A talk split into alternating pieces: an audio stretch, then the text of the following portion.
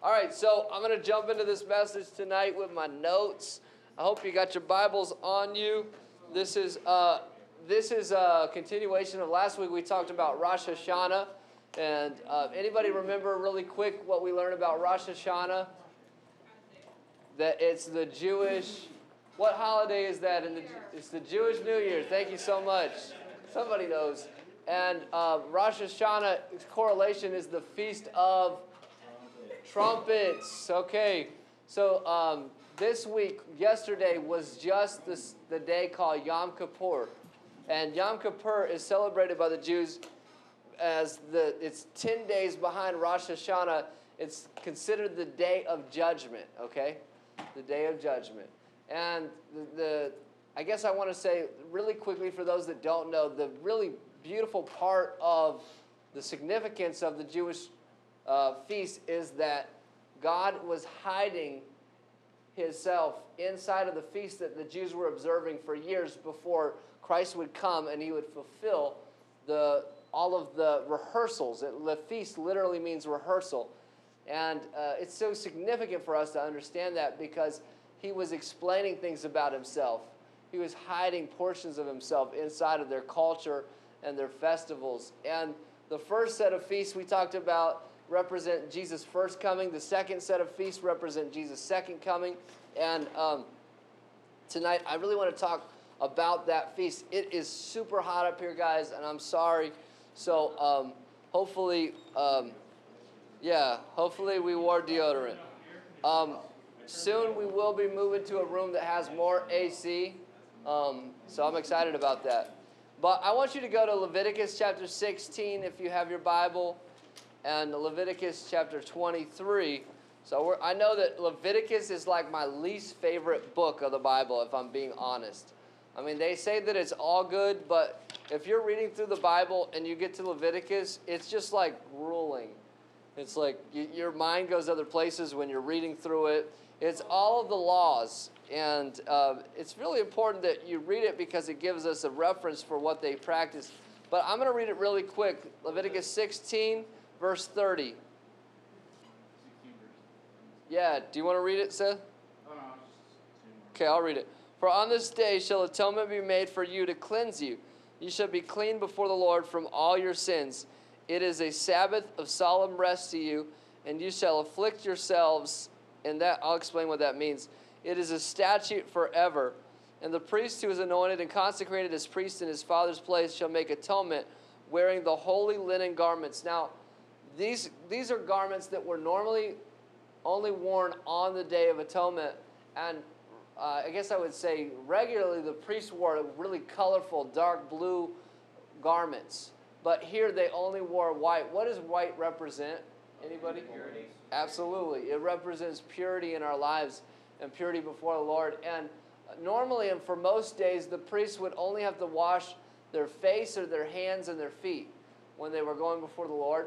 But on the day of atonement, which is also called Yom Kippur or the day of judgment, the priest would have to wash their entire body, which really is a symbol of what? When you're fully submerged, what, what happens? Baptism. Baptism.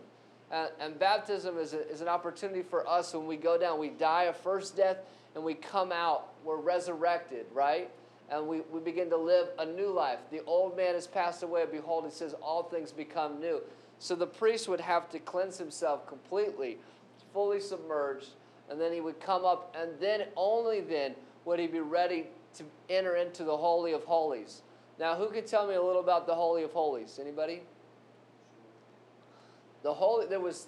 Go ahead. That's where they kept the Ark of the Covenant was in The Ark of the Covenant was in there. Who knows what the Ark of the Covenant is? It did hold the Ten Commandments. What else did it hold? Hold it held manna. It held one other thing. Aaron's rod, absolutely. And every one of those things is symbolic. I'm not going to go there tonight. But inside of the Holy of Holies was the Ark of the Covenant. And also, aside from those three things, what, who, did, who, did, who lived there? Who resided in that? It was the presence of God. Yeah. It was the presence of God. I, I don't know that it, it was, you know, his, his spirit was there yet because I don't know that he had fully come, but His Spirit was still in operation. So, yeah, it was the presence of God in that place, and it was to be treated and revered because if you came into the presence of God with iniquity, what happened to you? You died.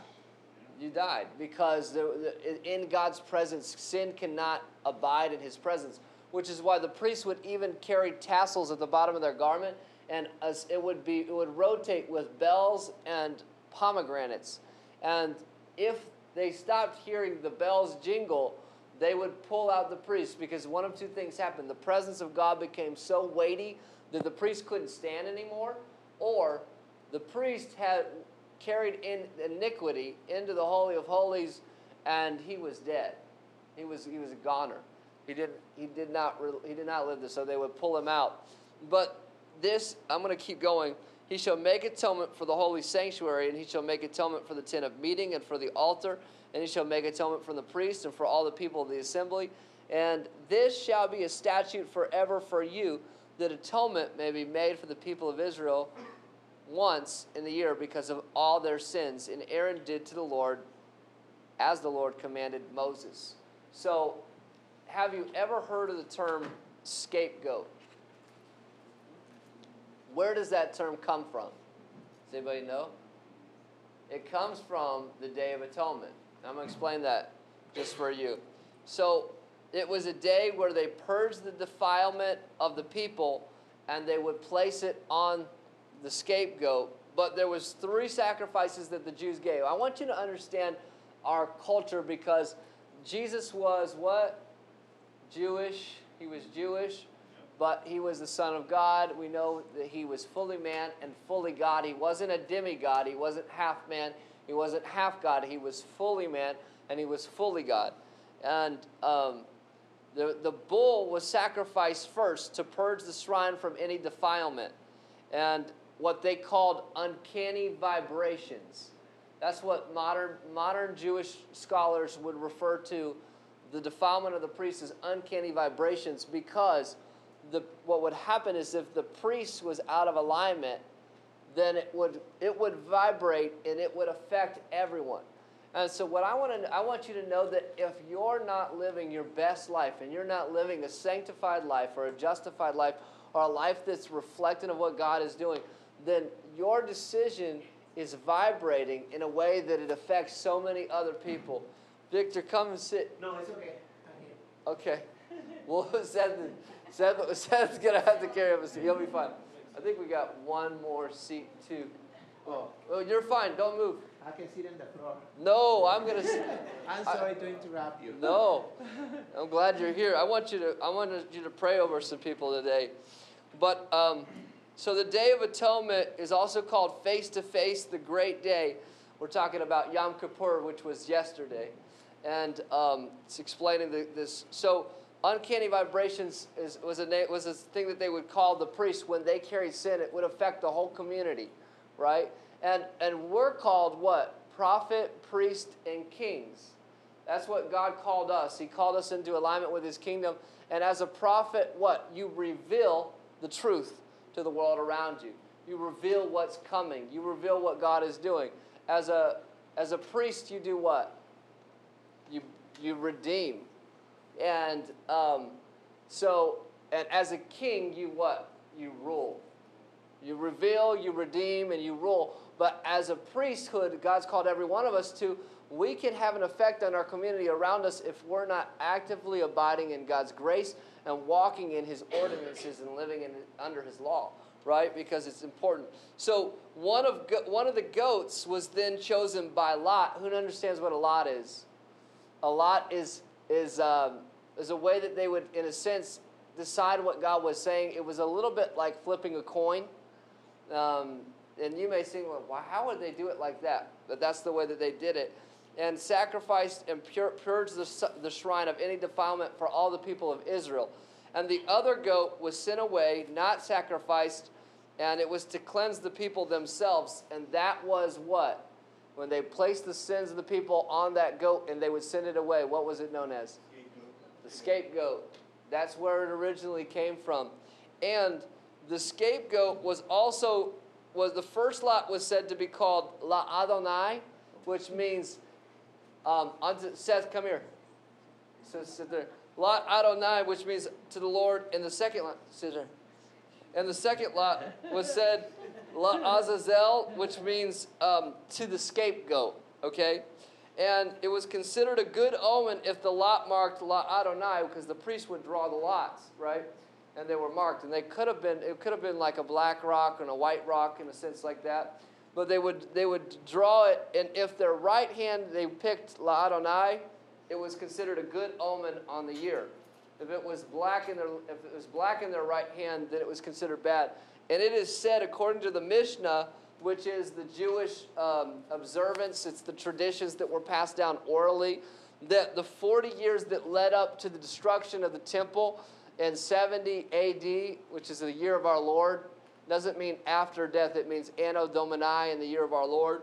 It said that every time for 40 years that the priest would, would take the one that says Azazel and he would grab it in his right hand, which was a bad omen.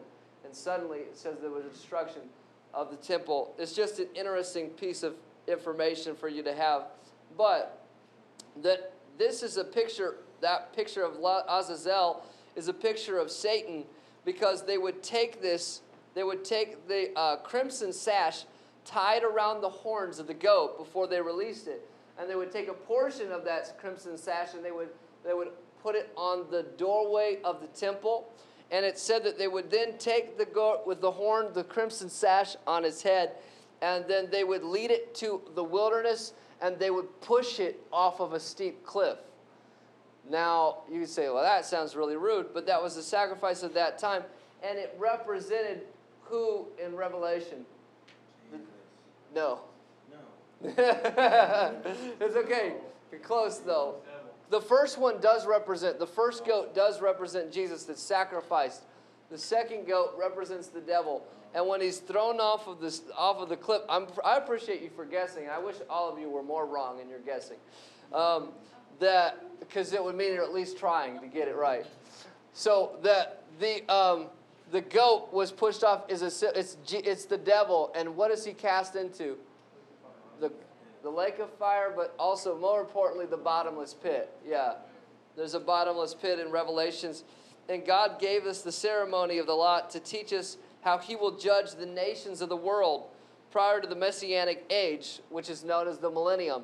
And for many of us that maybe don't know, the millennium is when God comes, Jesus returns, and He judges physically as the king of the world. And Satan is tied up, he's thrown into the bottomless pit. During that time, there will be a thousand years that, that people will be marrying, giving in marriage, having children. Uh, and in that time, and after the thousand years, the devil will be released from the bottomless pit one last time. But um, the point I'm trying to make tonight is that they were, on this day, they confessed unto the Lord their sins. And I've got to um, just look at my notes here really quickly. So today, the Jews celebrate the day by the steps of atonement, which is acknowledging wrongdoing or admitting to their sin.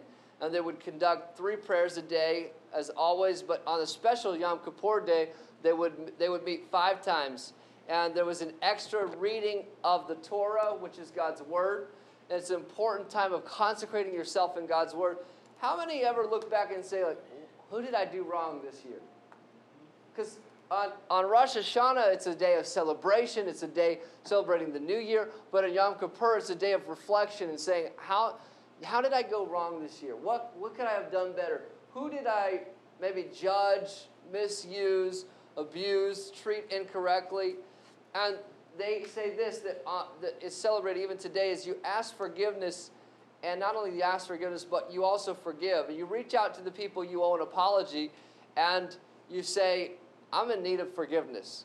Now, when you tell them in genuine sincerity that what you did was wrong, how you um, maybe sinned against them, is what the scripture would say. If your brother sins against you, go and show him his fault. But it's you saying, I've sinned against you. I didn't treat you fairly. I treated you wrong. They may not say, I forgive you. But your sins are absolved in the eyes of God in that sense when you, when you did that according to Jewish custom and law. We know that, Jew, that our sins are only fully atoned for through the precious work of Jesus on the cross, right? And so I forgot to mention that when the red sash, according to the tradition, that several times throughout history, many times throughout history, the scarlet sash that was on the door of the temple, when the scapegoat fell to its death, they, it was said that the scarlet sash turned white.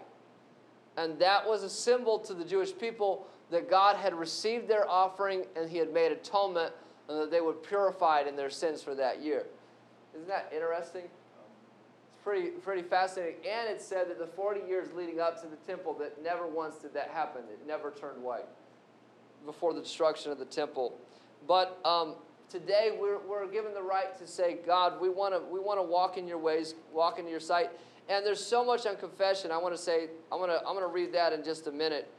But also the tashlik, which is a ritual which called casting off or throwing bread in the water. Bread is something that has leaven in it. And leaven is considered sin. It's, a, it's symbolic for sin in, in the New Testament. And he said, Beware the leaven of the Pharisees, because they, were look, they looked like they were walking with God, but in their lives they were judging others. They weren't helping the common man. They were taking what they could. They weren't necessarily, they were looking pious, but in their heart there wasn't a sincerity to what they were doing.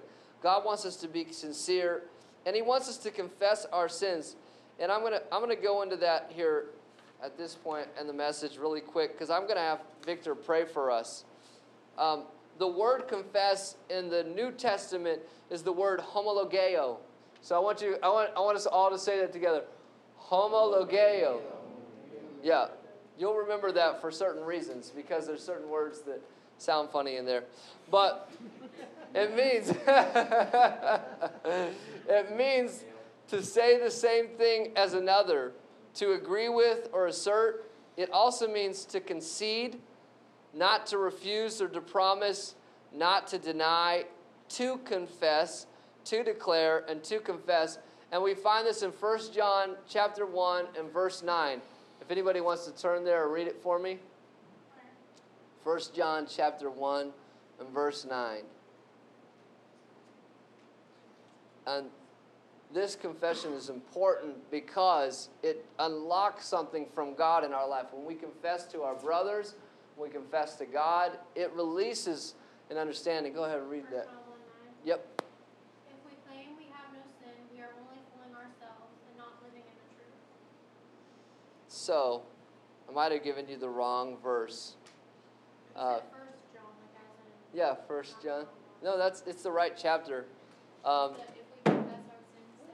yeah. That's okay.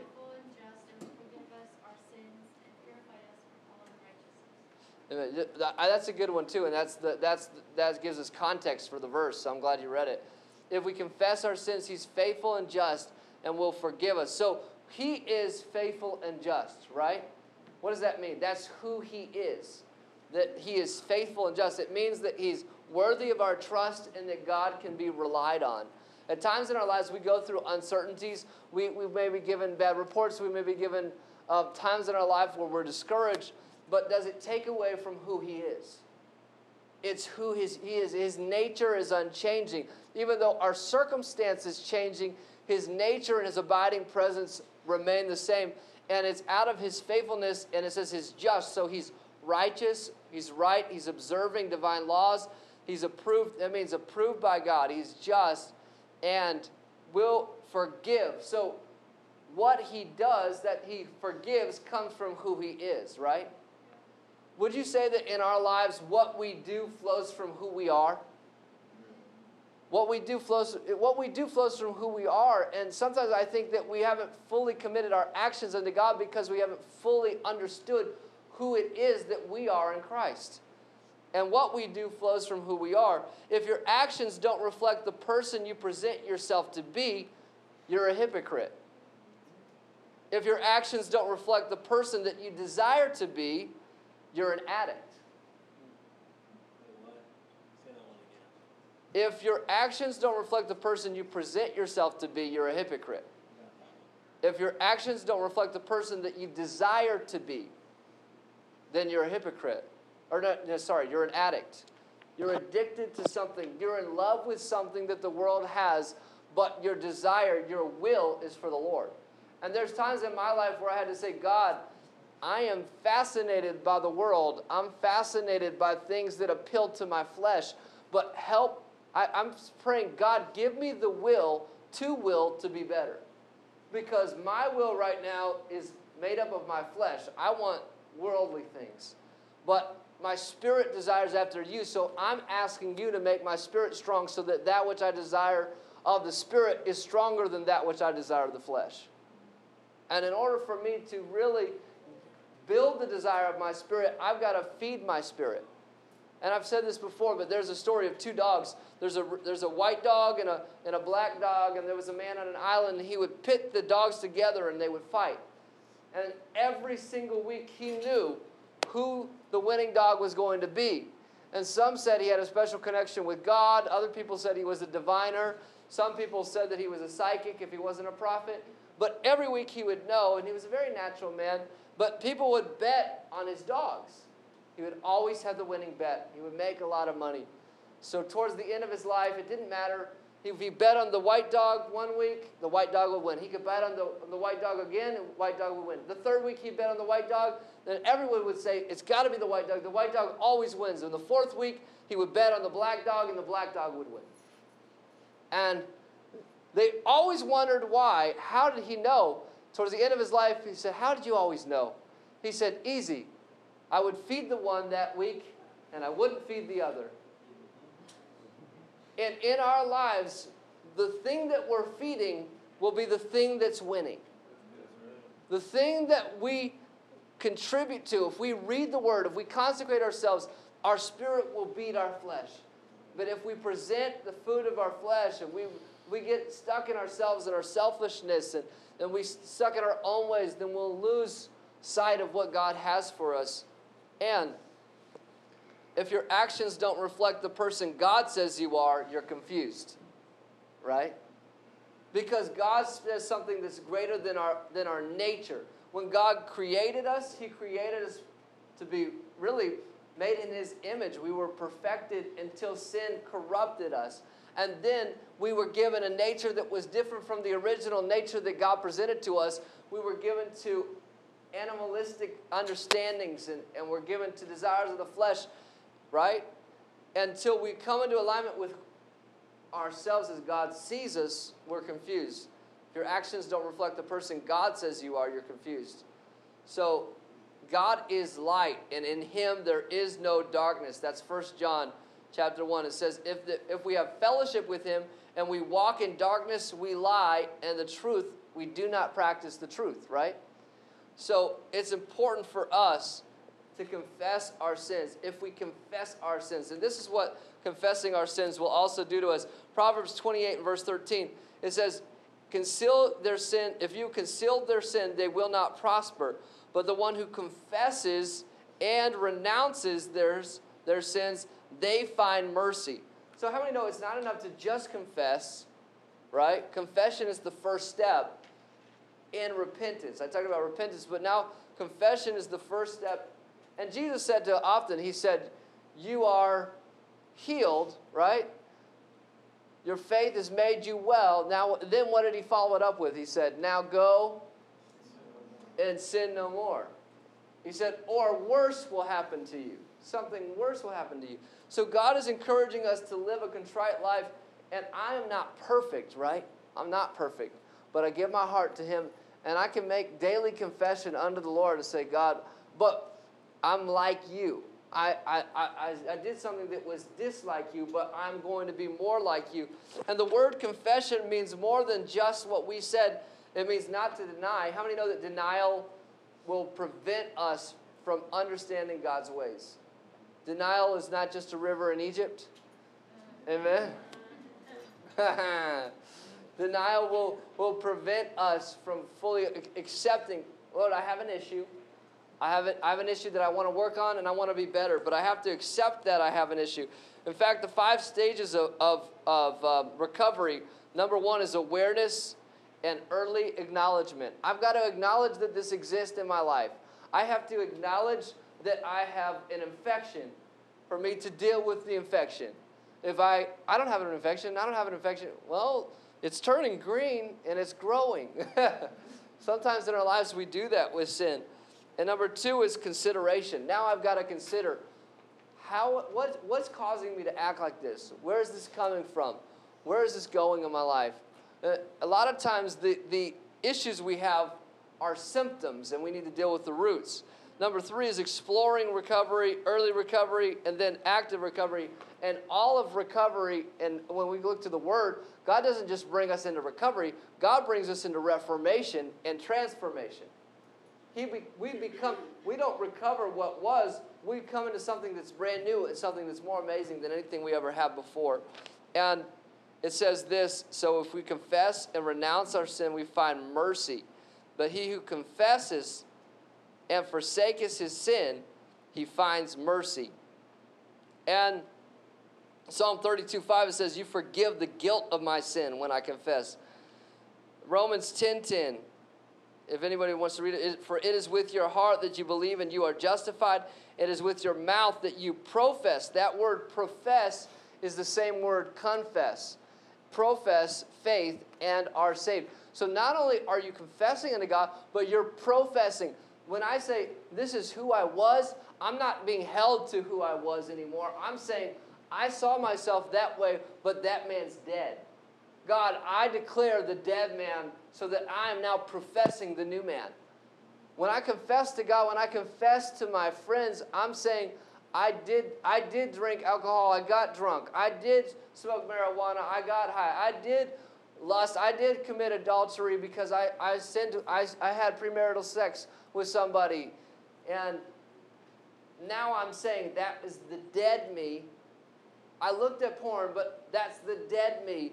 God's purified me. I'm now the pure me, and I want to do better. And I'm going to, before we pray here just a moment, I, I, I want to tell you a story just quickly, too, about Charles Barkley. Charles Barkley came into the NBA, and he had a mentor named um, shoot, let me look at my notes really fast. I thought I had this down. His name was Moses Malone. Anybody ever heard of Moses Malone?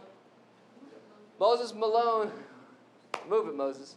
Moses Malone saw a young Charles Barkley, and he was 70 to 80 pounds overweight. He saw a guy with a lot of talent, but he, he saw a guy that would never reach his potential if he didn't have a coach. And so uh, Moses Malone came to him and he said, Charles, I want you to lose 10 pounds. He said, I want you to lose 10 pounds.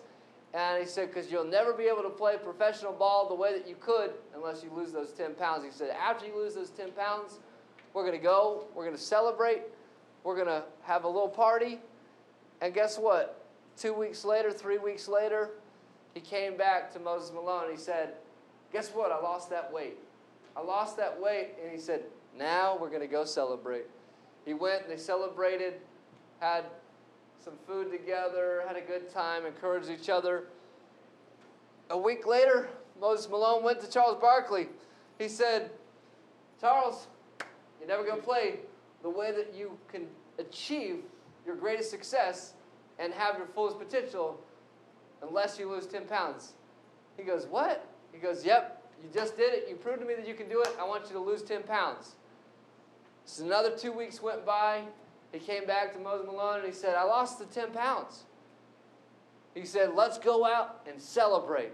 So they went out and they celebrated. And a week went by. Moses Malone goes to Charles Barkley, and Charles Barkley he says, Son, you lost 10 pounds and then you did it again. I want you to prove to yourself you can lose another 10 pounds. And he came back within a couple weeks. He said, I lost another 10 pounds. And went out and they celebrated. A week later, he goes back to Charles Barkley and he says, Charles, you're still not where you need to be. You can be the best you. I see you becoming one of the greatest NBA players that has ever been in the league. You need to lose 10 pounds. Guess what? He did that eight times before Charles Barkley lost all 80 pounds in the course of a year. Lost 80 pounds. Can you imagine that? So he went to Moses Malone. He considered him a mentor. In fact, he even called him dad. And he said, uh, Why did you not tell me in the very beginning that I just needed to lose 80 pounds? He said, Because I knew that you would get disappointed, you would get discouraged, and you wouldn't be able to do it. But I knew if I gave it to you in small bites, that you could achieve it and you could do it. Some of you in this room, you're looking at the sin that's been in your life, you're looking at some of the habits that you've had, and you're saying, I can't beat this. I've tried really hard for a long time. I, I constantly gripe, I complain. I have the sin of complaining. I, I discourage myself. Sometimes I discourage others. I don't know if I can do this. I want you to go, if that's you, and you say, I, I can't, I keep complaining. I want you to confess to God. I want you to go to a friend and say, I keep, I keep living in complaint. And I, everything's gray. I keep looking through gray glasses. I want you to find a good friend. And I want you to get a, get a wristband. Get a, get a um, rubber band. And every time you hear yourself complain, I want you to snap your wrists with that rubber band and say, Oh my goodness, yeah. I want you to try to go 24 hours without complaining, if that's you. Go 24 hours without sinning, without having that cigarette. And you know what? If you if you started yesterday and you smoked a whole pack a day, and today you smoked one less, I want you to give yourself a pat on the back and say, you know what? I did something. I, I came, I, I did better than I did yesterday. I smoked one less today. I want you to, I want you to take hold of the minor victories because guess what? If you look at the Old Testament and it says that God created the heavens and the earth, and every time He created, He said what? It is good. Some people told you that you can't pat yourself on the back, you can't encourage yourself. But God gave us a model, and He said every time. The work wasn't completed yet, but what? It was good. And finally, you'll get to a place like God got where his work was completed. And he looked back on it, he reflected, and he said, It is very good. But I want you to, I want you to know that the confession is the thing that's going to bring healing to our lives. And I want you to think of, I don't know, did anybody bring the thing that they want to work on this year with you? Did you write it down in your journal from last week? The one thing I gave you? I'm going to give you another chance. I want you to write it down. The one thing that you need to confess to God to work better on this year. Not a lot of things, just one thing that it can be. Could be, could be quit, quit eating all the box of Oreos the first time you get it in the house. maybe, maybe you, you need to say, I only had ten Oreos instead of the whole thing. That's great. I don't know what exactly it is for you guys, but God wants to do something powerful in you and through you. And He wants us to become better. He wants us to develop growth. And we can't do that if we don't acknowledge that there's sin in our lives. So, one of the very first things we need to do is acknowledging that it's there. And the next thing we need to do is confessing that it's there. And then we need to say, I need a I need accountability partner, and we need to work this thing out. Amen? And God will do that. And I love you guys, and I'm so grateful for you.